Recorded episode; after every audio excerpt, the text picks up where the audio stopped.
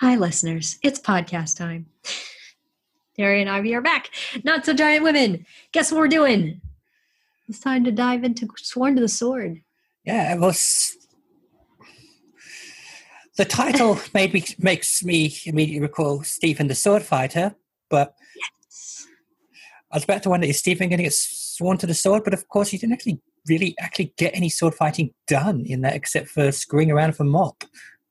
Exactly. And that was not exactly a pointy object. Yeah, that might have put him off the idea. Yeah. Though Connie's got a sword. Yeah. Now that we've seen that extended opening thing, she's running around with Rose's sword. just slung over her shoulder because you know safety. Yeah. Better not let her mom see that. Oh yeah. So you could say with that huge sword on top of her, she hits herself under the knife. Oh no, I was not expecting puns this early in the episode before we started. Well, let's see if they bring any to us. Yeah. All right. We are the crystal gems. We'll always New title stay sequence. together. Figured it was a fair guess. Yes. Excited. I can't wait for the midair and underwater dueling exercises. It's going to be boodles of fun. If I could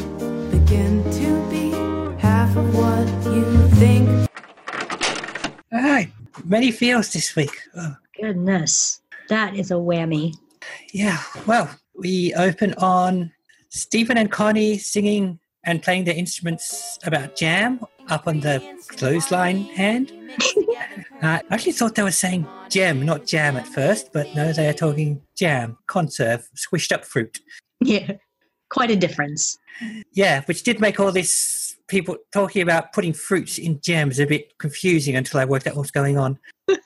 anyway, as they get down to eating their looks like scones and jam, some seagulls come along and try to take it from them, but Connie wards them off with the bow from her violin and a bit sword like. So Steven has an idea and asks Pearl to train Connie in the art of sword fighting, which once Pearl's buttons have been correctly pushed, she is Yeah. incredibly flattered and takes them to the Sky Arena, which is where the training in Steven the Sword Fighter took place. And in fact, just like back then, we have a hollow pearl, though its lethality sensor seems to have been turned down a bit at least. Connie wants to be able to fight alongside Steven, and we get a musical number which has the theme of do it for him or do it for her because Pearl keeps flashing back to her antics with Rose back in their battles.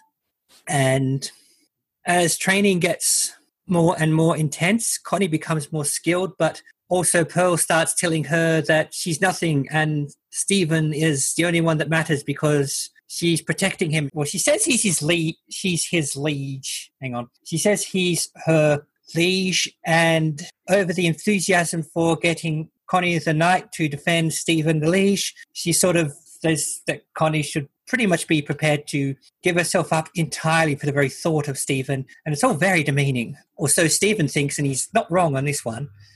A quick conversation with Garnet Amethyst, in which apparently Garnet has told some joke we'll never get to hear. And Steven realizes how far things have got, warp pads back to the Sky Arena, and finds himself in the middle of a very intense training simulation session with mists and fogs and hollow pearls and everything. He convinces Connie that this should be about fighting together, not her throwing away his life for him, and demonstrates this by beating back first some hollow pearls and then the actual pearl by combining his shield and bubble with Connie's sword skills. Pearl is entirely projecting her experiences of giving her all or wanting to give her all for Rose in the battles till she eventually, in her arguing of Steven and Connie, says, Why won't you let me do this for you, Rose? And everyone goes quiet for a bit. And as Pearl goes for a little sit down, Steven asks, Is that why you keep saying these things to Connie? Because Rose made you feel like you were nothing? And Pearl responds that Rose made her feel like she was everything. Pearl realizes what she's been doing and realizes that the two can fight together and they will make great co knights and then starts dreaming up all kinds of training scenarios for them as we start out to credits. Nice summary.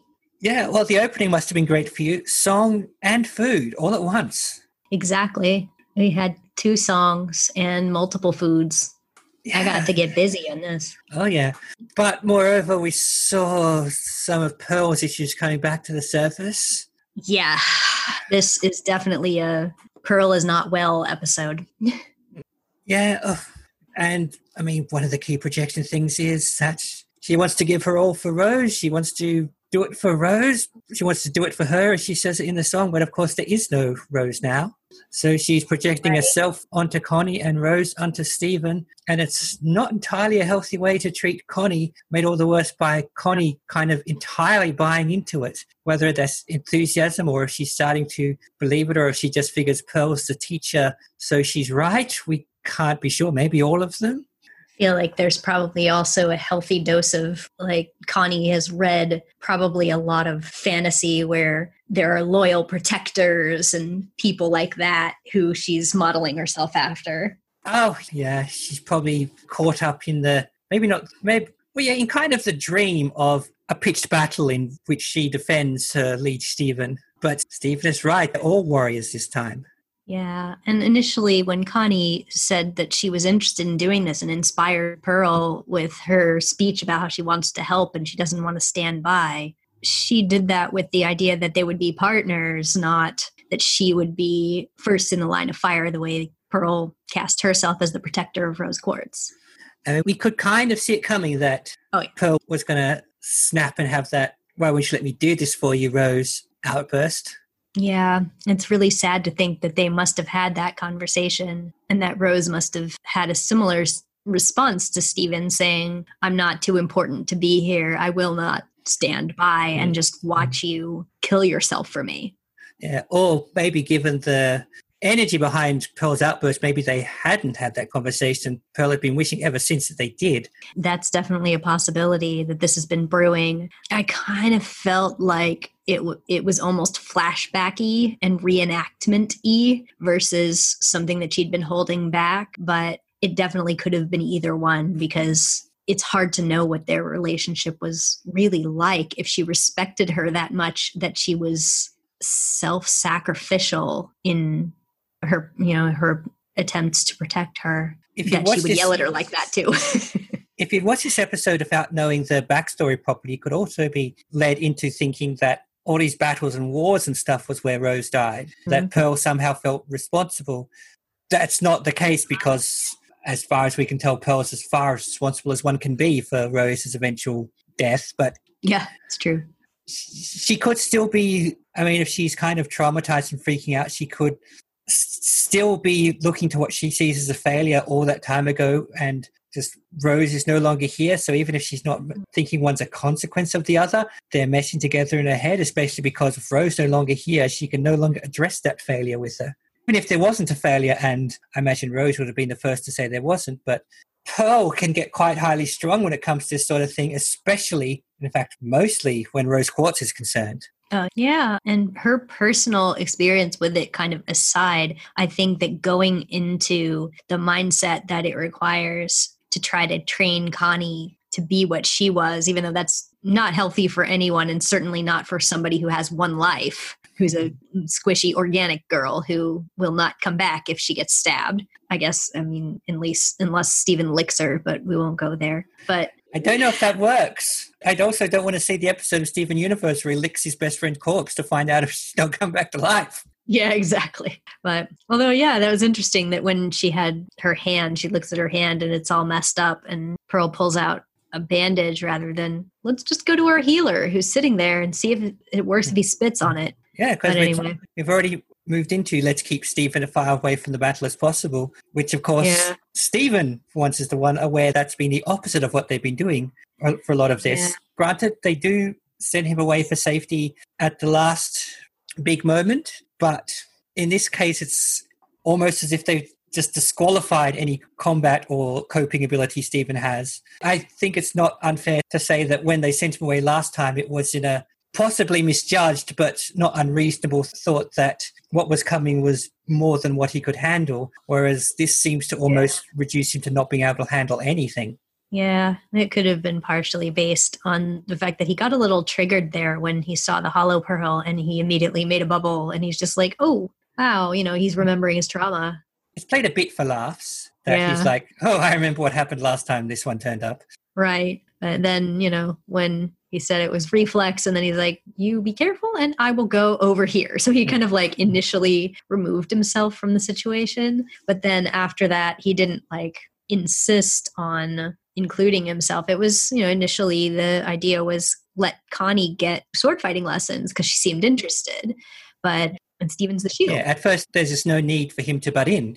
He doesn't need to be in the actual training, but this isn't the same as him being excluded from any battle Connie might be in, because as she Yeah. said, she wants to be there by his side. And well, the likelihood is if she's in a big battle, it's probably going to be down to Steven's involvement. Yeah. Yeah. And it certainly can't hurt for her to know how to fight better. So Particularly, she seems to. I think Steven's right that she has a bit of native skill in this area to build on. Yeah. If you go all the way back to Lion 2, she was helping him aim that sword. And Uh, her tennis skills. Yeah, so not the same skill set, but shows that she's, well, good at doing stuff with something in her hand of approximately that length. sure. Yeah, definitely not unprecedented. yeah, she's young. That's a skill you can build on.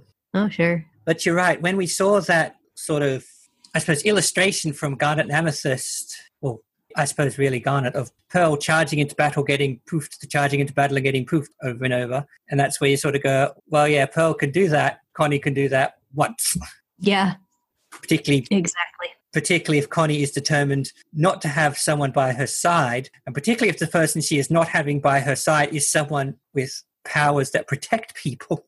Yeah. Plus, just emotionally, he doesn't want a servant. He doesn't want, he doesn't even really want the knight exactly because that confers some kind of status upon him. And he just wants to be jam buds. He wants to be the strawberry and the biscuit, you know? Well, that was a nice bit of throwing that, of course, Pearl wasn't there for the whole jam conversation. So even in Yeah. the middle of her totally freaking out when they say, We're jam buds, she's like, What? Yeah, know the little like question mark face. She's like, wow. she has some good wow moments.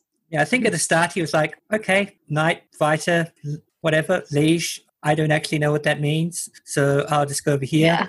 And Yeah, they're kidding around. Yeah. As time goes on and when Connie arrives, she sort of, well, you see her go from sort of chatting a bit to Steven, then going off to the arena to, hi, Steven, got to go bye.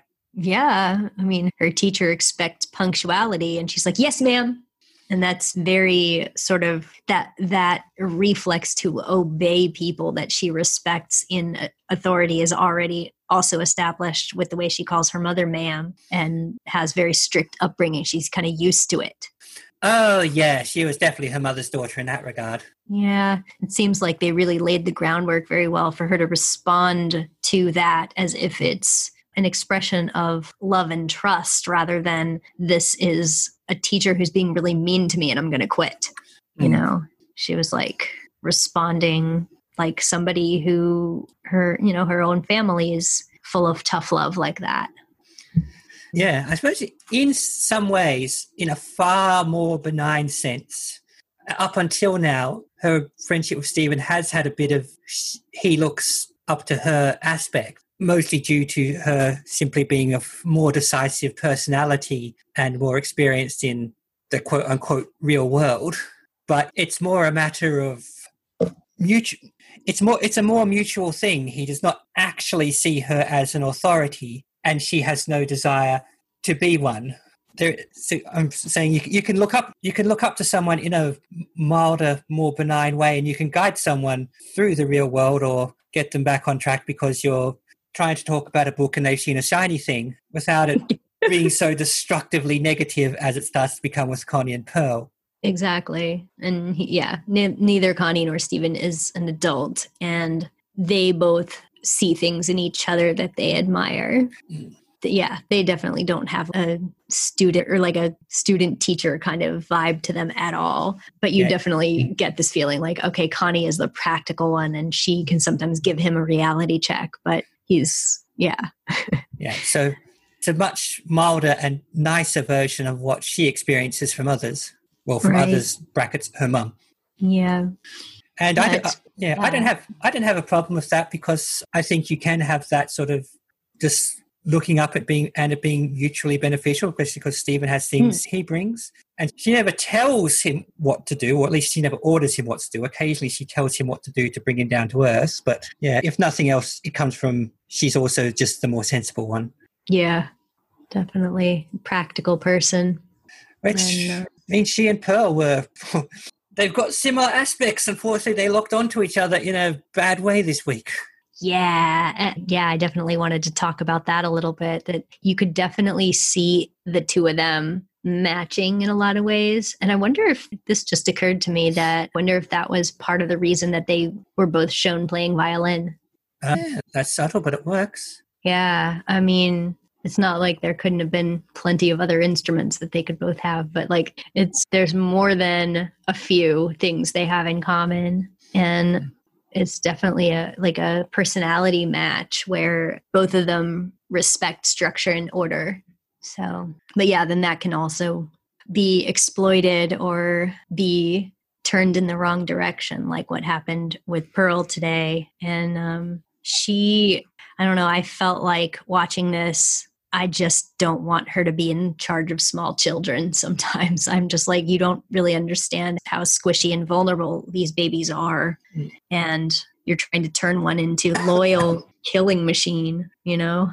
Yeah, she's stabbing robots, but you know. Yeah. Well, the, the original plan is sound. There's probably going to be a battle. Connie is showing promise in being a sword fighter. Pearl can teach sword fighting. She's tried to do so before, although mm-hmm. she got five minutes into a lesson, got stabbed. So she's not got a great track record.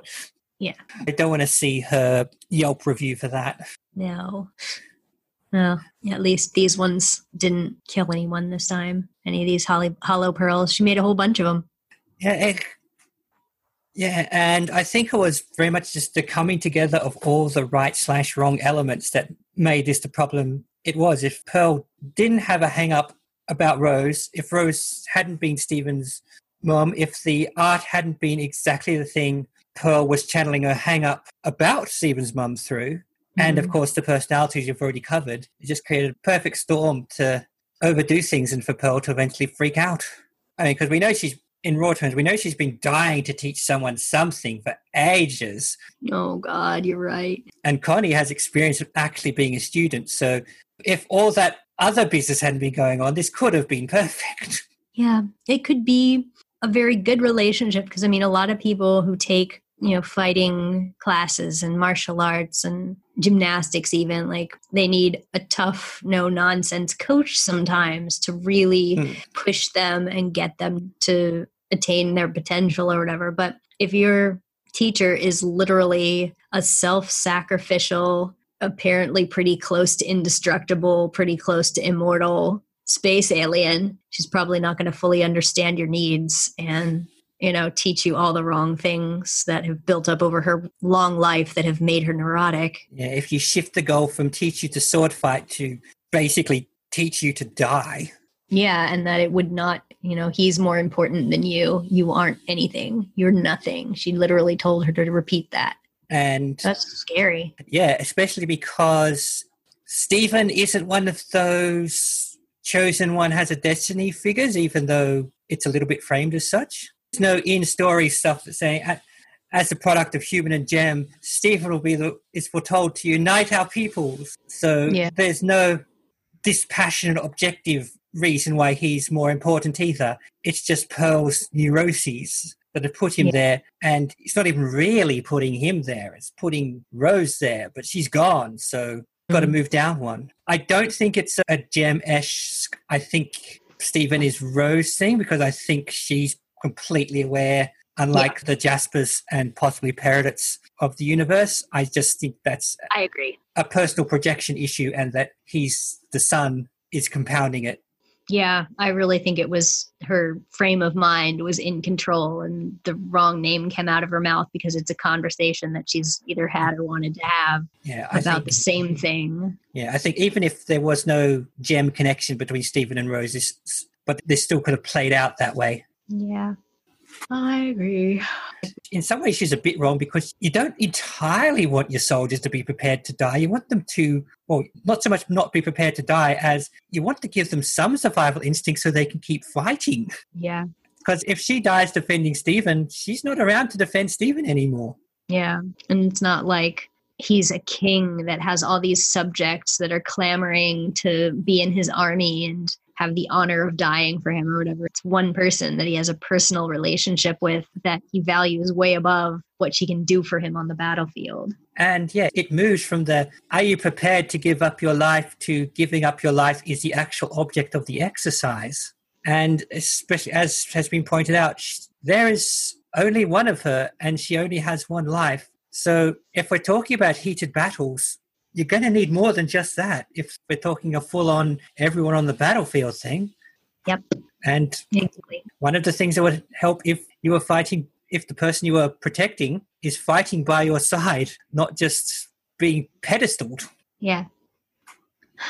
Well, I think it's very telling that as soon as Steven started describing what happened with Pearl trying to convince Connie to do dangerous stuff, Garnet immediately recognized the behavior and you know told a war story about how sacrificial Pearl was and that she I mean and Pearl is a very logical person most of the time. And then she says she put her over logic over consequence over her own life.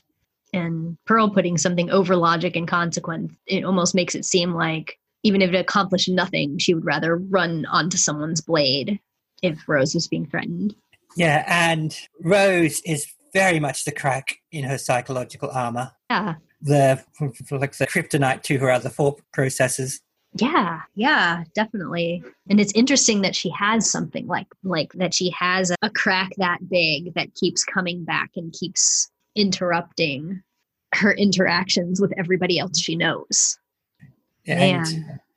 yeah, we don't know, and maybe we'll never know what Rose made of this.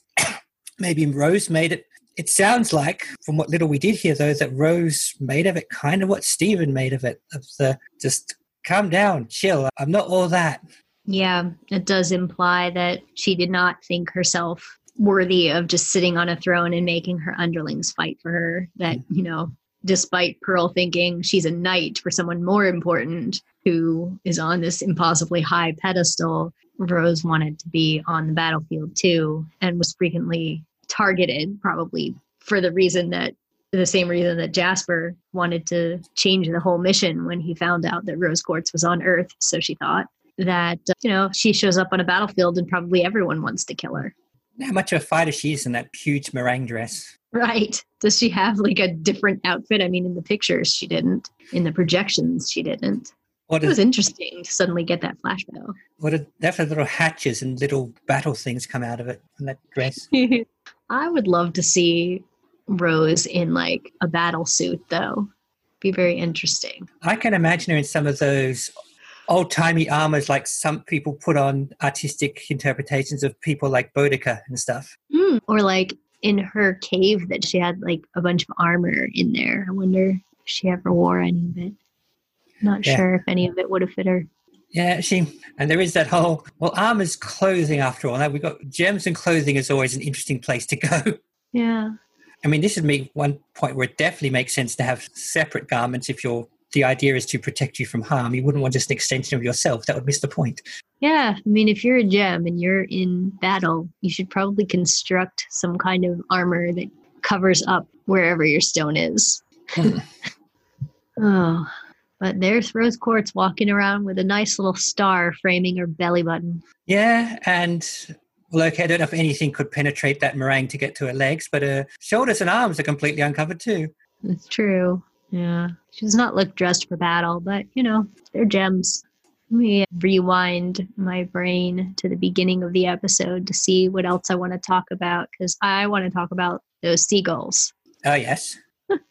I think seagulls must be the ultimate villain of the show. It's the, at least the third time they've battled seagulls. What was what? it? Uh, we saw Frybo when Frybo the we were attacking Frybo, and we saw it in Monster Buddies, and now we've seen it in this one. There's these asshole seagulls all the time. Well, anyone who's ever tried to eat on the beach knows exactly how evil they are. So, uh-huh.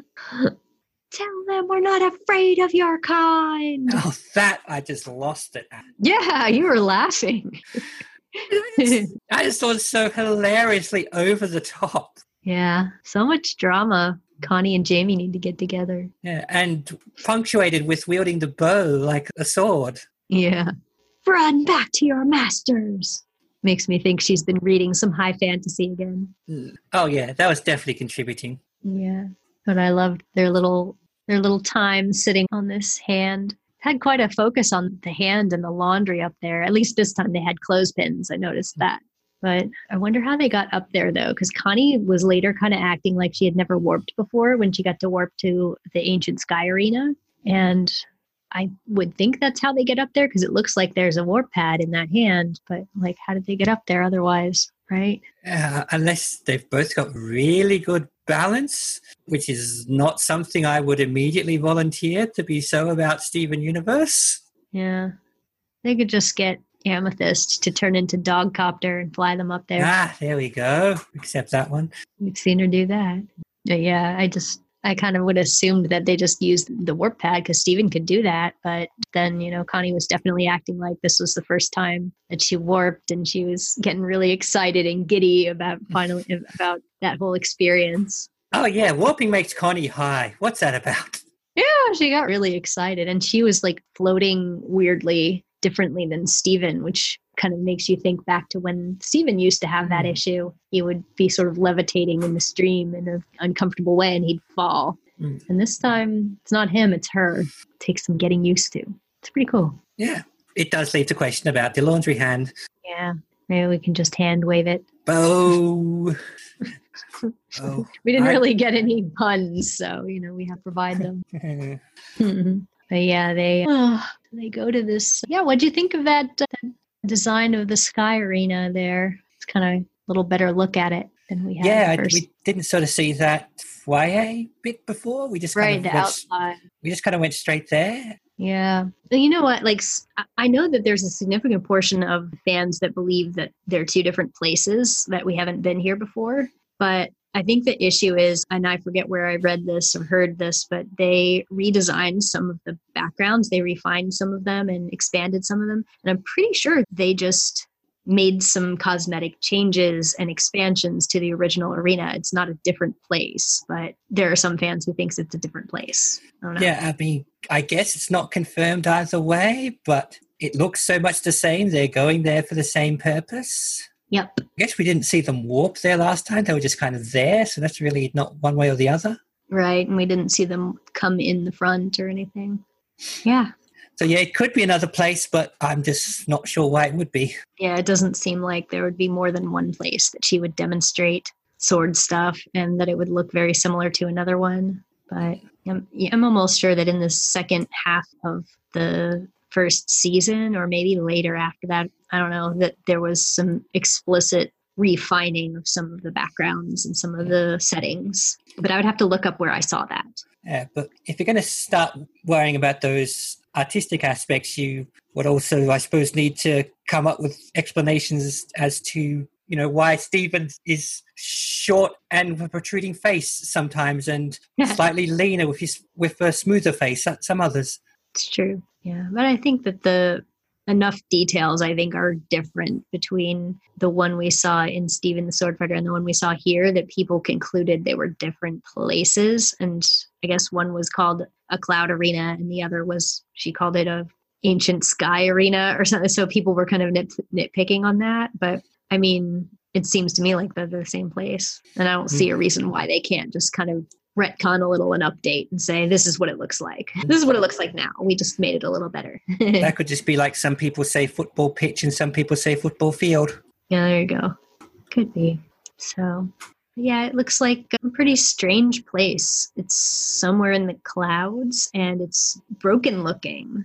Weird. Yeah, they said battles had happened there, so maybe it was the worst for wear because of it. That's true. And Pearl said something very interesting there. She said that's this it was here that I first became familiar with the human concept of being a knight. I think that's how she said it.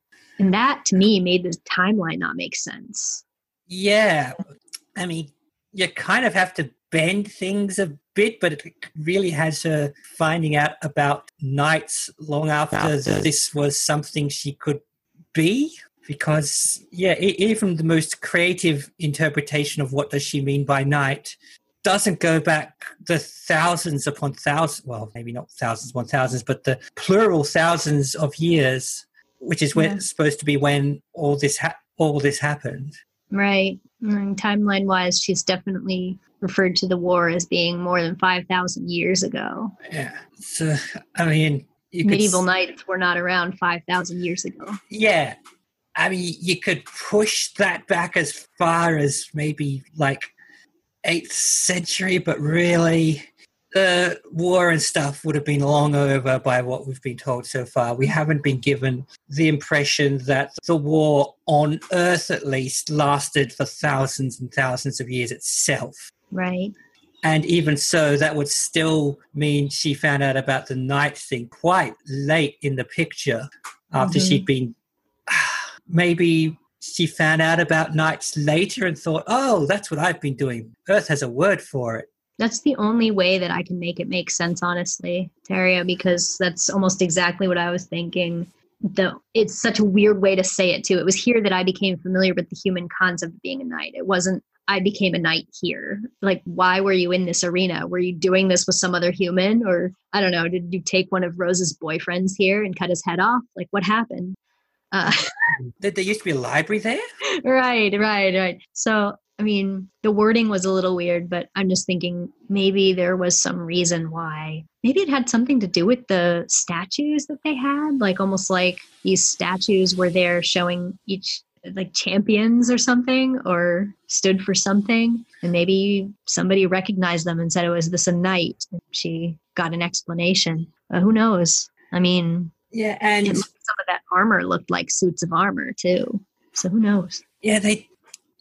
I mean, it's an it's a bit of what we touched on an episode or three back of interjecting your human concept of where it's not really necessary. I think the need. I think the cramming in knights are a human thing, which crunkles up the time scale, is what does it. If she just said something like, "I wanted to be the knight that defended your mother" or something like that, which is Yeah. what she means, then that would have been fine because we just go, okay, she said she's saying knight, whether or not that's the gem word for it as well. We know what she means. Exactly. Yeah, there's no reason gems couldn't have had knights. Yeah, and the whole we've had our running gag about gems speaking English, but even if you don't like that idea, you can just say they're equivalent terms. exactly. They're clearly big on loyalty, and I don't know. I could see them having a code of chivalry or whatever that's very similar. Yeah, especially some, especially someone like Rose compared to someone like Jasper, whose code Yeah. is "I punch you." also, speaking of the timeline, you know that Pearl kind of dropped some specifics, some vague specifics, when she said she was only a few thousand years old when she started fighting with Rose Quartz. So, yeah, I guess given most interpretations of few, then she's her age is looking at the eight thousands at least by now. Yeah, that's exactly what I was going to say. Is if you even if you conservatively estimate few as three, and then add the gem war to that, it's like you're looking at eight thousand, and then you don't know it, what she did before that. Like, was she born, and then you, well, born is the wrong word, but you know, like, did she start doing that? Like, I don't know. Who knows? But she's old. Good lord Yeah. she's old as hell like just the whole concept the even the concept of a conscious being being that old is scary Yeah, I she lives in steven's house yeah, I can't remember if I've said it on the show before, but I have read, and ultimately this is speculation because as far as we know it's never really happened, that any sapient being who lived that long would just have a completely incomprehensible outlook. Which I mean, granted, sometimes you don't know what she's on about, but that's not incomprehensible. That's just her being her. right I mean, of course, then you also get into the yes, but we need to be able to relate to these characters on some levels. or the people who speculate that are just plain wrong. Look, it's on TV, it must be true. yeah so yeah that was a little bit of a lore drop there i guess we still don't know and that was sort of played for laughs too like oh i was only a few thousand years old and nobody says anything no one's just like how friggin old are you lady Yeah, that, probably wouldn't answer Yeah, and yeah, she is one of the characters who, who, if you said that, you'd expect she pretty much meant it, that she wasn't just screwing around with people. Oh, yeah. She's very literal most of the time. Mm. So let's see. I want to talk about Stevens supporting Connie, making her food, and trying to then trying to read that book. You kind of chuckled a little, I think, when we were looking at him reading how to talk to people. Think of what you want to say. Say it. Yeah, that was very cute. he's struggling to figure out how to talk to her about what he's uncomfortable about with what she's doing. Yeah, he's trying to support her, making her healthy foods and at first she's accepting them and as it goes on longer you see her like kind of put the food down and go back to training yeah and i think it takes a while for him to become aware how much he the concept has supplanted he the person in their training. Yep yep 100% in some ways by by the point that everything breaks connie's just bypassing steven offering her food because she's off to fight for the idea of Steven, which is becoming disconnected from the strange boy in the star shirt. Yeah, the way she kind of says to him when she's justifying her self sacrificial thinking, she says, like, I understand your legacy, your destiny, you know, and none of these are things that he even wants her to be considering in their friendship. So it's very disconnected from anything that they are actually sharing, which you know, it's it's it's book bookended very well with like an opening that focuses on how close their relationship has gotten. And then at the end that's reaffirmed you know? I like that. Mm. yeah so at the end they've got people just chilling sitting on incredibly high ledges again and i just do not know how they can do that. Yeah that's a little scary. Maybe we just don't realize that there's a safety net about six feet down. Yeah. Somehow i think not not with lethal robots roaming around. Yeah, well, at that height, it's got to be even dangerous for Pearl, surely. Possibly. I would think so. Mm. And it just yeah. looks like a sky arena and it's only like a couple meters up. Mm, yeah, that'd be funny. yeah, I think it is what it looks like. Yeah, I think some of the shots pretty much show it's as high as it looks.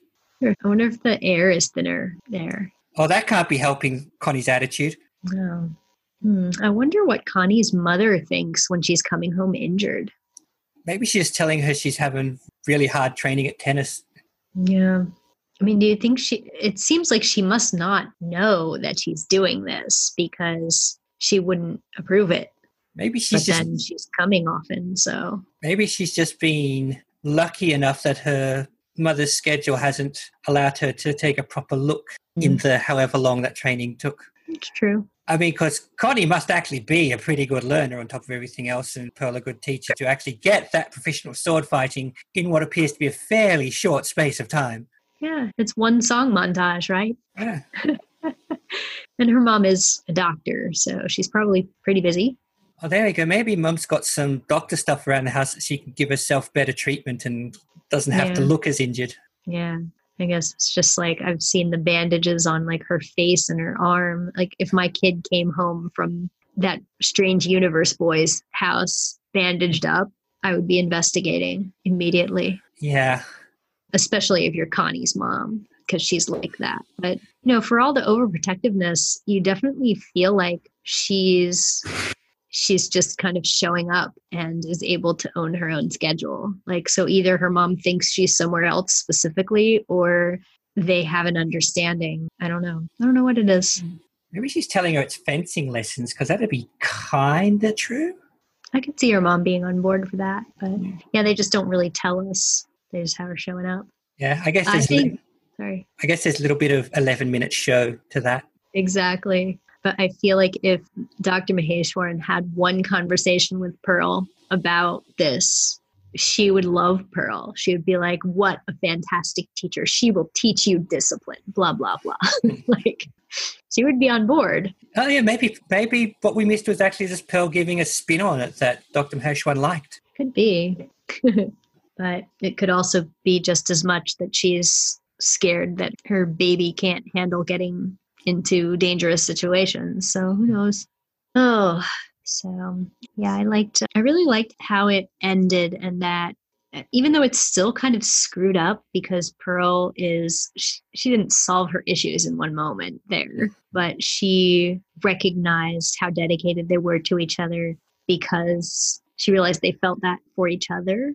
Well, like it wasn't just one for the other. She didn't solve her issues about Rose, but I think she at least addressed some of her issues with Connie. I think so. Yeah. And from the way she was getting enthusiastic at the end, sounds like Steven may yet come to regret uh, getting so involved in the training. But, you know, he used that was a cool thing. He used the shield and the bubble at the same time. So it seems like he would be more the protective person and Connie would be the offensive person and they would work well together. Well, this is the other thing, which is a gap in Pearl's in Pearl's logic that Steven is possibly literally the best one to protect himself. Maybe not in. may- He's not. Maybe not going to win out in every situation, but he is the guy who makes shields and impenetrable bubbles. He's pretty safe. So while Connie protecting him, that's great. He's just not lacking in that area at all. Yeah. And then on top of that, he's got the healing powers. Or at least they're in there somewhere. Yeah, so really, he should be brushing up on how to protect Connie if you want to play it that way. Yeah. One little aside is that I did really appreciate that they could they didn't like beat Pearl in a battle. That was nice that, you mm. know, she just kind of they went up against her and then eventually she just had it and she was like, No, enough. And she just shoved them both away. Like I always hate it when an extremely accomplished warrior with something like Pearl with thousands of years of Mhm. experience would be beaten by an upstart. You know, sh- they never should be able to beat her. yeah, she was back-footed a bit, uh, I guess literally considering the craft, but that's perfectly believable, especially because she simply wasn't expecting this to happen. But right. y- And teaching Connie how to do that. yeah, but if they'd completely floored her just with the power of friendship or something, it'd be no. Yeah. No, we, we need more than that. Knocking her back a bit, that's fine because the situation just changed on her. But yeah, Right. that she so showed that she can just take it up a notch and go, enough is enough. Right. Calling time out by being like, okay, let's just jump to the part where I bested you. I shoved you to the ground. Yeah, it just takes me just takes her a moment to reset from the Connie sparring level to throw them off. I, I don't want to forget to talk about the really uh, amusing exchange that happened with Garnet and Amethyst, who were barely in the episode, but when they were, it was pretty memorable. And Garnet got called herself master of comedy. Yeah, That was amazing. that was perfect. I really wanted to know what was the funniest thing she ever heard that she just told Amethyst. We'll never know. That's the beauty of it. Ah, come on, Garnet, tell us. She'll never tell us. As is her deadpanning king of comedy. Gosh, she's just so perfect. I'm not sure what was up with that line read where Amethyst was like, "Why are you standing there all sad like that?" and she like hollered it at him. I just thought that was Amethyst just having one of her moments. I guess so. So strange. I was having fun laughing, and now you're being sad. Yeah. Hmm, what else weird was in this episode that I forgot to talk about? Oh, it was it was weird that Pearl did this thing when right after that when Steven ran to the warp pad to go like stop Connie from doing dangerous things. He came in just as they were starting this exercise and Pearl uh, said let us begin and pulled this fog in. I guess she summoned this fog and I don't think we've ever seen her do something like that before, but it's kind of similar to what the weird sand thing she did way back in Giant Woman, but it just seems to be these random weird things she does. Oh, I I thought that was a function of the arena rather than Pearl herself. Might be. Don't know how much of it is like under her control, whether it's sort of like a simulation or whether she just like pulled clouds in. Yeah, well, I, I guess this Well, I was going to say, I guess there's some reason why you go there as opposed to anywhere else. But if you have that available to you, you've got a Mhm. spare arena, why wouldn't you go there, really? yeah. And it's atmospheric. but ah, she's laying them out. She's besting me on these this week. yeah, I'm not usually that good at puns, so I'm gonna I'm gonna put this down on my calendar as like a pretty awesome day that I busted them out. Ugh. Busted well. Yeah. Let's see. So, do you want to talk about music or do you have anything else content wise? Go to the music, of which we had two songs this week. Yay. Yeah, the jam song was first. It's called the jam song. sometimes they're not up all night naming these, are they? No. Maybe the same philosophy goes into naming the songs as naming some of these episodes.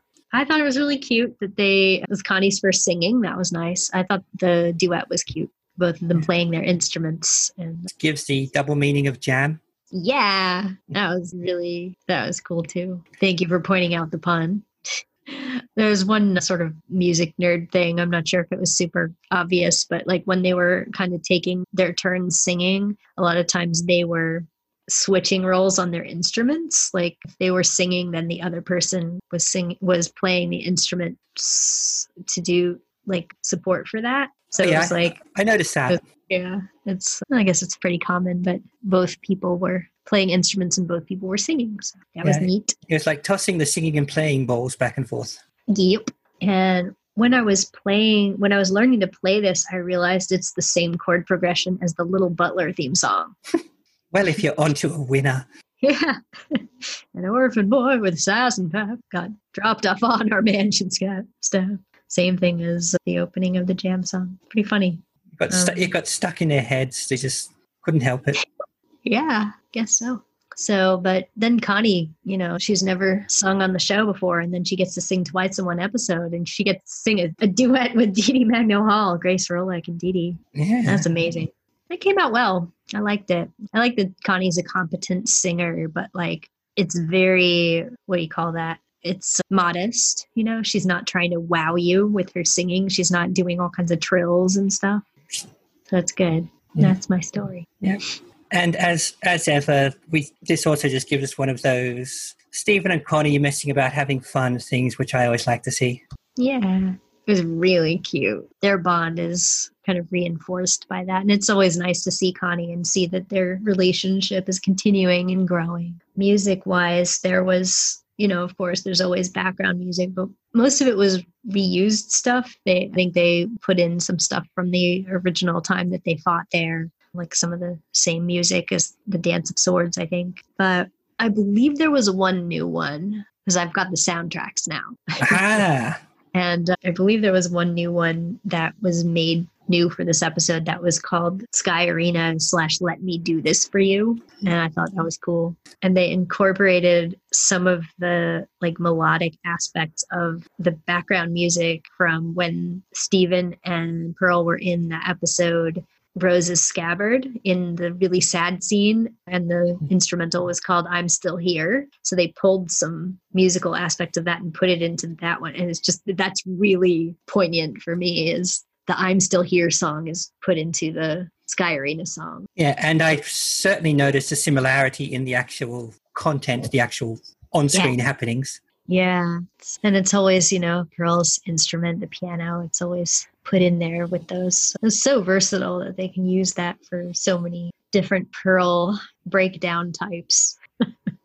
so, but that's all I have for music. Any thoughts on those songs?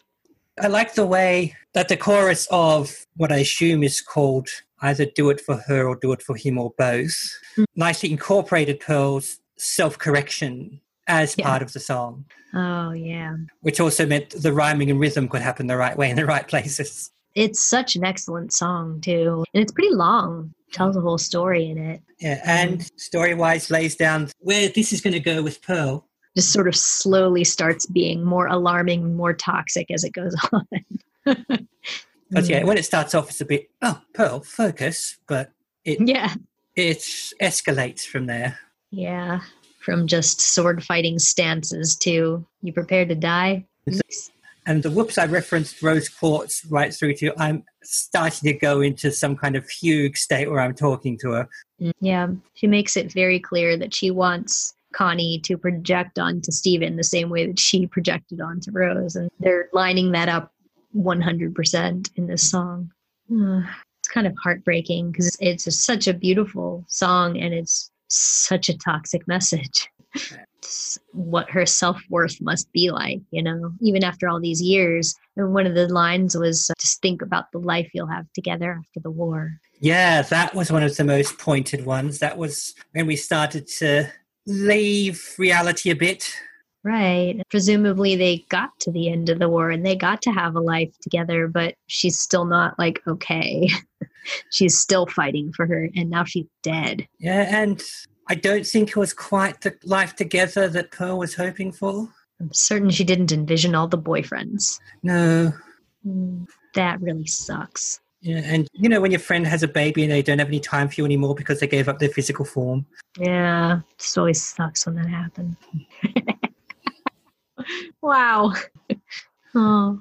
As, as we said, that jam song also gave us some food for this week. I love eating. Feels weird. You're right. We got some scones and jam. Yeah. So everybody knows that when it comes to Steven Universe recipes, I typically will not just go to the store and buy a thing and put it on a plate and say, look, it's the recipe. I did not make my own jam for this, but I did make my own biscuits. And uh, this was one of my earliest recipes. I think actually I made biscuits and jam as one of the things that I brought to my friend's house when I think we watched Steven Bomb 3 biscuits and jam was so that means it must have been sometime in 2015 or 2016 and that i was already making recipes back then. And this was an easy go-to for me because i love biscuits and i love bread. And i already had a biscuit recipe. So i decided to use one of the ones that is kind of on the drier side because if you're going to put jam on it then that's perfect right? So so yeah i it's pretty typical other than maybe having a little less butter, I think, than most. But uh, like most biscuit recipes, it's uh, dry ingredients go together the flour, the sugar, what, salt, baking powder, baking soda, I think, and cutting in butter.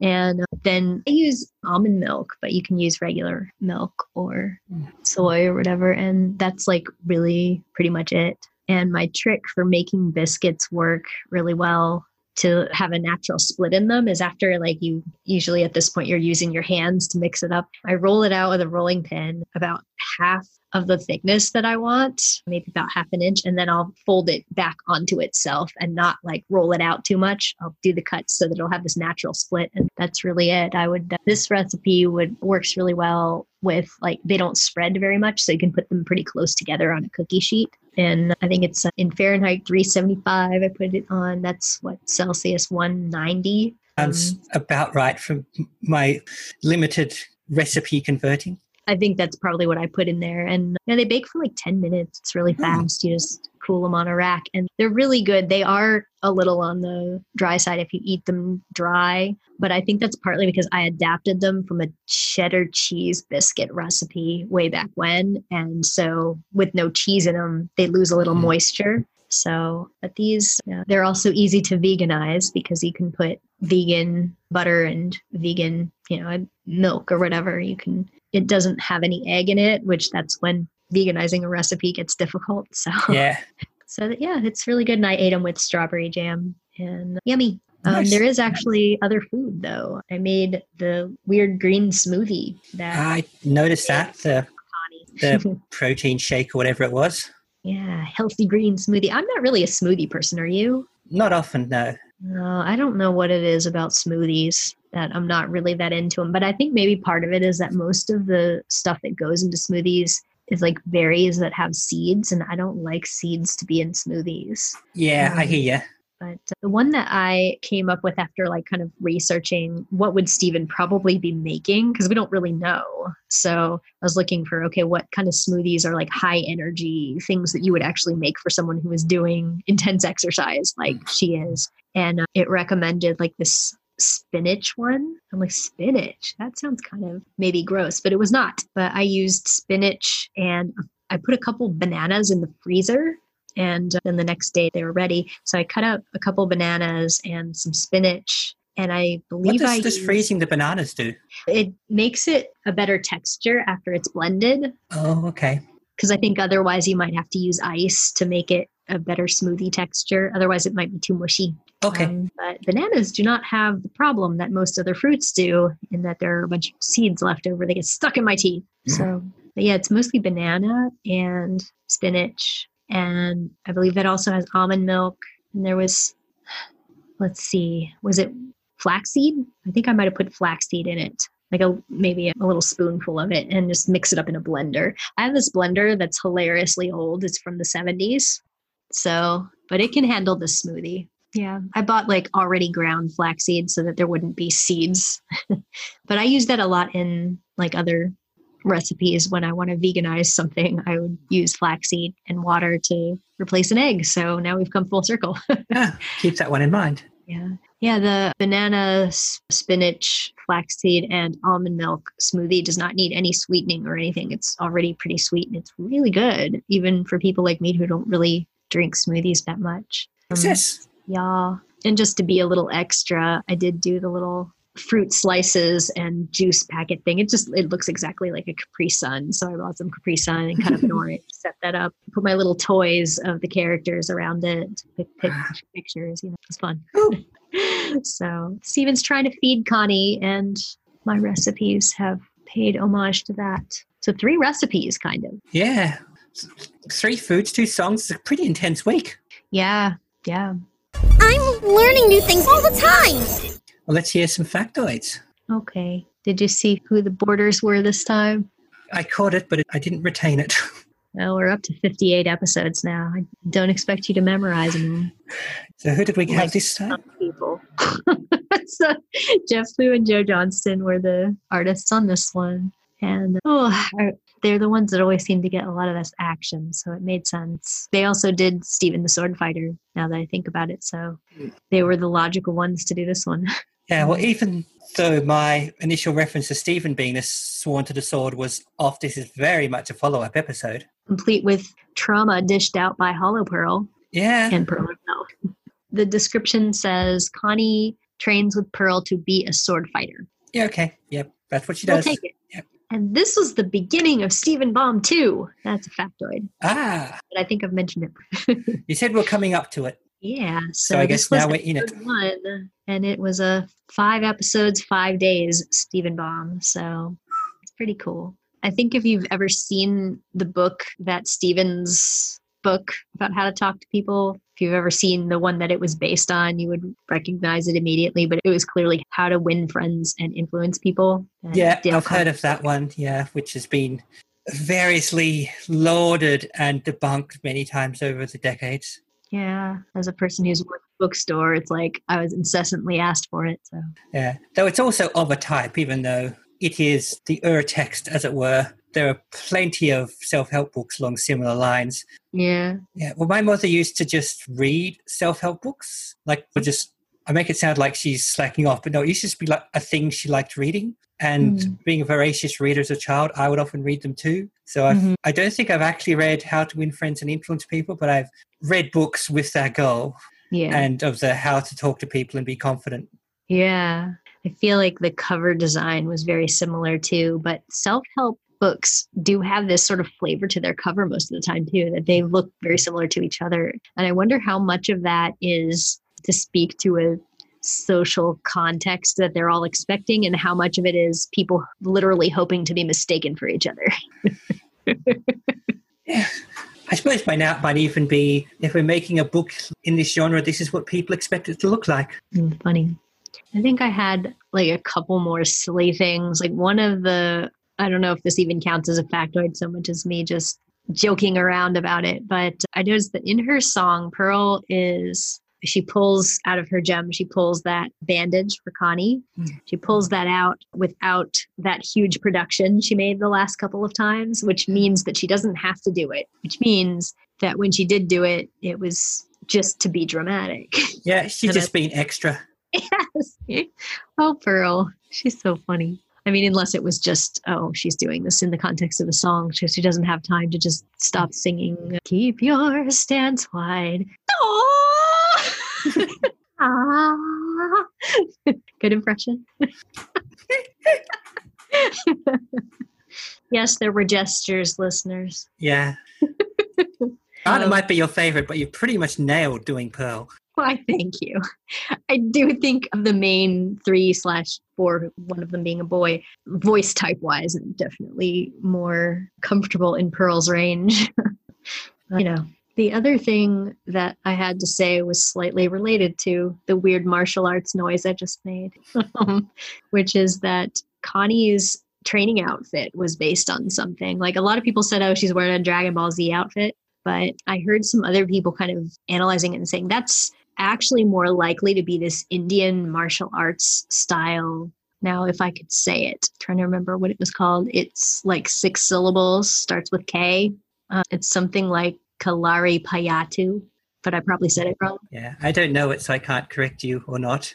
Yeah, uh, just out of curiosity, I mean, this was a long time ago. I just looked for some videos of it, and their outfits were so similar to what she's wearing. Mm. And then the, the style was very similar too, although sometimes they had shields, but mostly it was just people beating the hell of each other with swords and a lot of jumps that were like her jumps. And like the hair, even on some of the people who had long hair, was banded up like that. So the long braid. So I think it's more likely that was the reference rather than, oh, it's Dragon Ball Z because her heritage is Indian. So that would make sense. Yeah.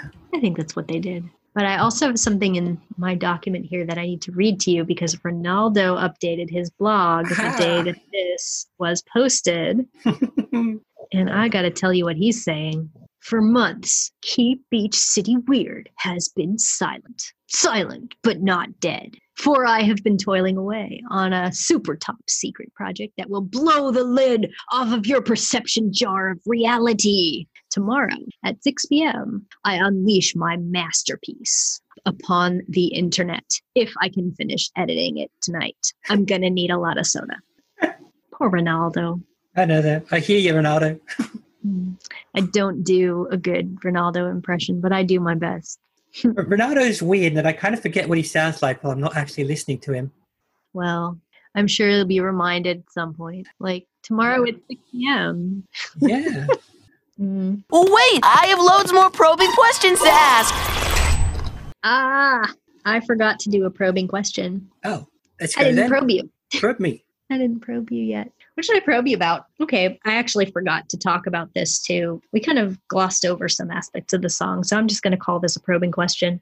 So, one of the lines that Pearl had in the song, she said to Connie, Deep down, you know you weren't built for fighting. And that kind of has a new meaning when you know that gems are literally made, I guess, for a purpose. So, like, if you were to analyze that, what do you think she means by that? I'd say the surface meaning is Connie, you're not a born warrior, but you're stepping up to the plate to mix some metaphors there. Hmm. But she's ad- addressing herself. Try. We don't know quite exactly how it works, but that if gems are made for a purpose, hers is not battling, and so she's actually coming to the was probably a big issue for her at the time that you simply sh- should not be just going around fighting if you're not like warrior class. If you're ah, if you're a this would be defective for a pearl to borrow. Yeah, so it's not just I'm pearl and I got to learn to fight. It's pearl and I've got to learn to not be a pearl. Basically, I am taking the jump that pearls are not the battle strata, which They sure don't look like it, but yeah, and the only other one we saw was definitely not a pearl. So yeah, she's saying not only preparing for a life of battle, which is be big if she was talking to a human, you're preparing for a life of not doing what you were literally made to do. And for a gem, a pearl, that's pretty big news. That's not just like changing jobs. yeah, That's- outside your nature. Yeah, that's completely leaving, well, not just her comfort zone, her supposedly her entire life zone. That's pretty close to how I interpreted it at the time too.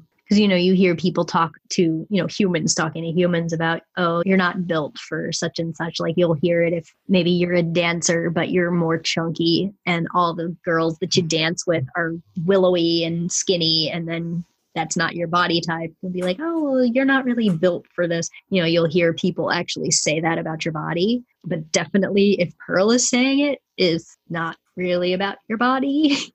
Yeah. And I've also heard it for regular humans more of a more general, this just isn't a thing I'm suited to, whether be Mm. body type, skill, personality, whatever. True.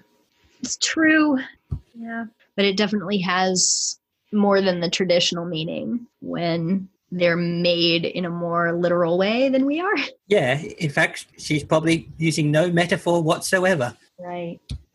and Connie and Pearl are both like they're more like willowy body types. They don't look strong. Hmm. So it kind of fits on both levels there. Like, oh, you might not be a beefy, hardy person, but you can hold your own in a fight if you do what I teach you.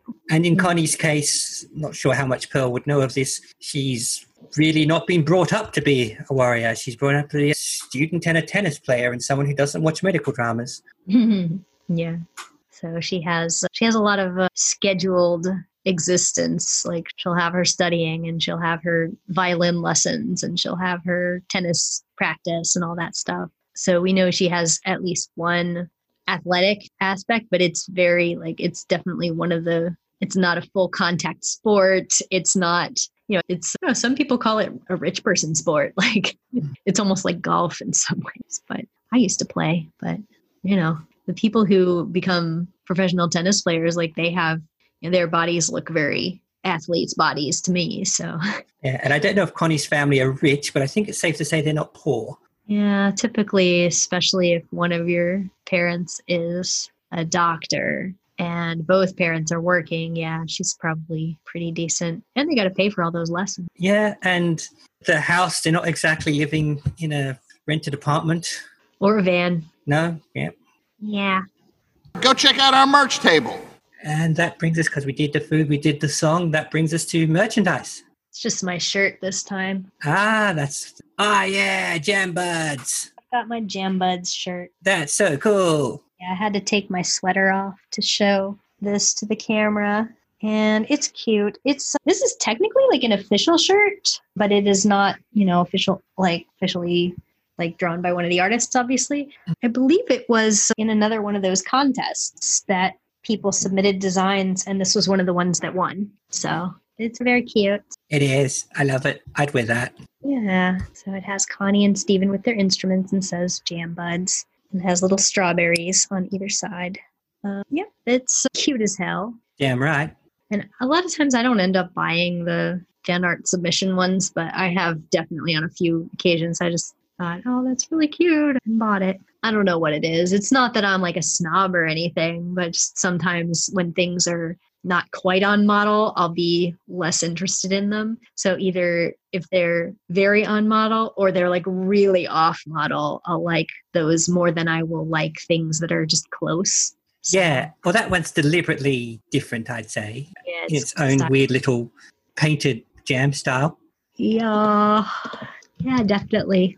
If you can't tell from the way that I'm yawning, I am definitely very. I'm getting sleepy all of a sudden. Well, as am I, having been up till 2 a.m. after Miss Burlesque. Just looking up the details of the shirt. Yeah, it was a Hot Topic shirt. That's the store that I got it from. oh yeah, yep. But I drank coffee earlier and it was decaf, and you can tell from me yawning. So I guess on that note, anything else we should talk about with Sworn to the Sword? I think we've covered it. We've really gone a long way into Pearl's psyche and a bit of Connie's as well. And This is a big episode. seemed- yeah. Also, it seems so much bigger because everything we'd watched just previously was only about two minutes long. This was like an epic. That's right. We just watched all the shorts and we watched them boom boom. So I was like, uh, oh, I have to summarize actual events.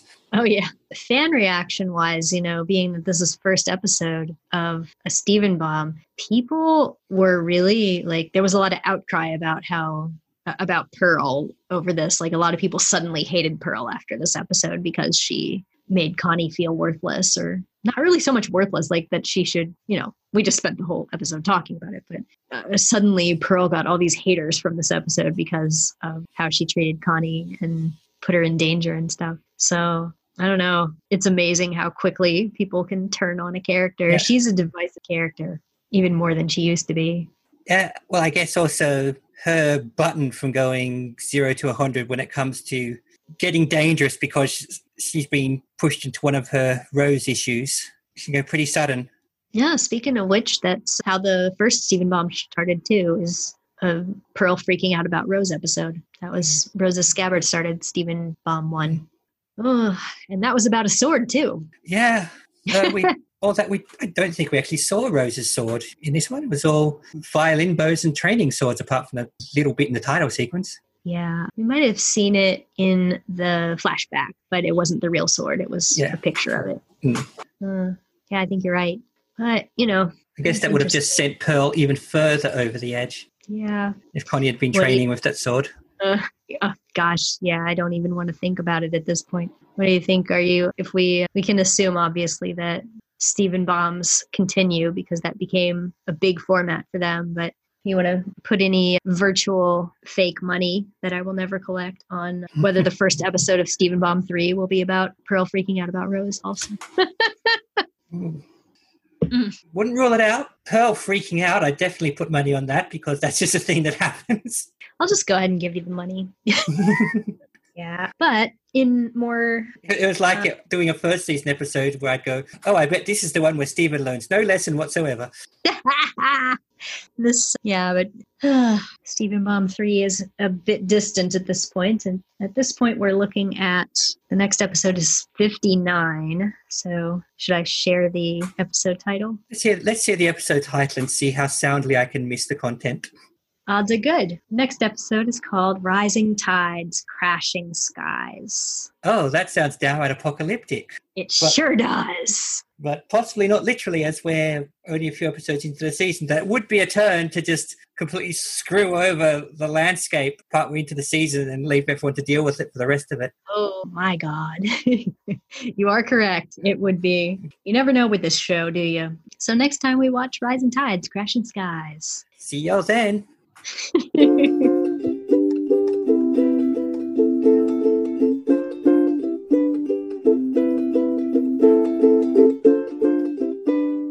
You've been listening to Ivy and Daria on Not So Giant Women. You can find episodes of the show in video form by looking up Not So Giant Women on YouTube. or in audio form at anchor.fm slash not so giant women or your podcatcher of choice. You can also find us on Facebook. Audio production by Daria. Video production and music by Ivy. Daria can also be heard on Podsploitation, the Ozploitation podcast. And Ivy at her Steven Universe fan blog at love-takes-work.tumblr.com. Steven Universe was created by Rebecca Sugar and remains property of Cartoon Network. No infringement is intended.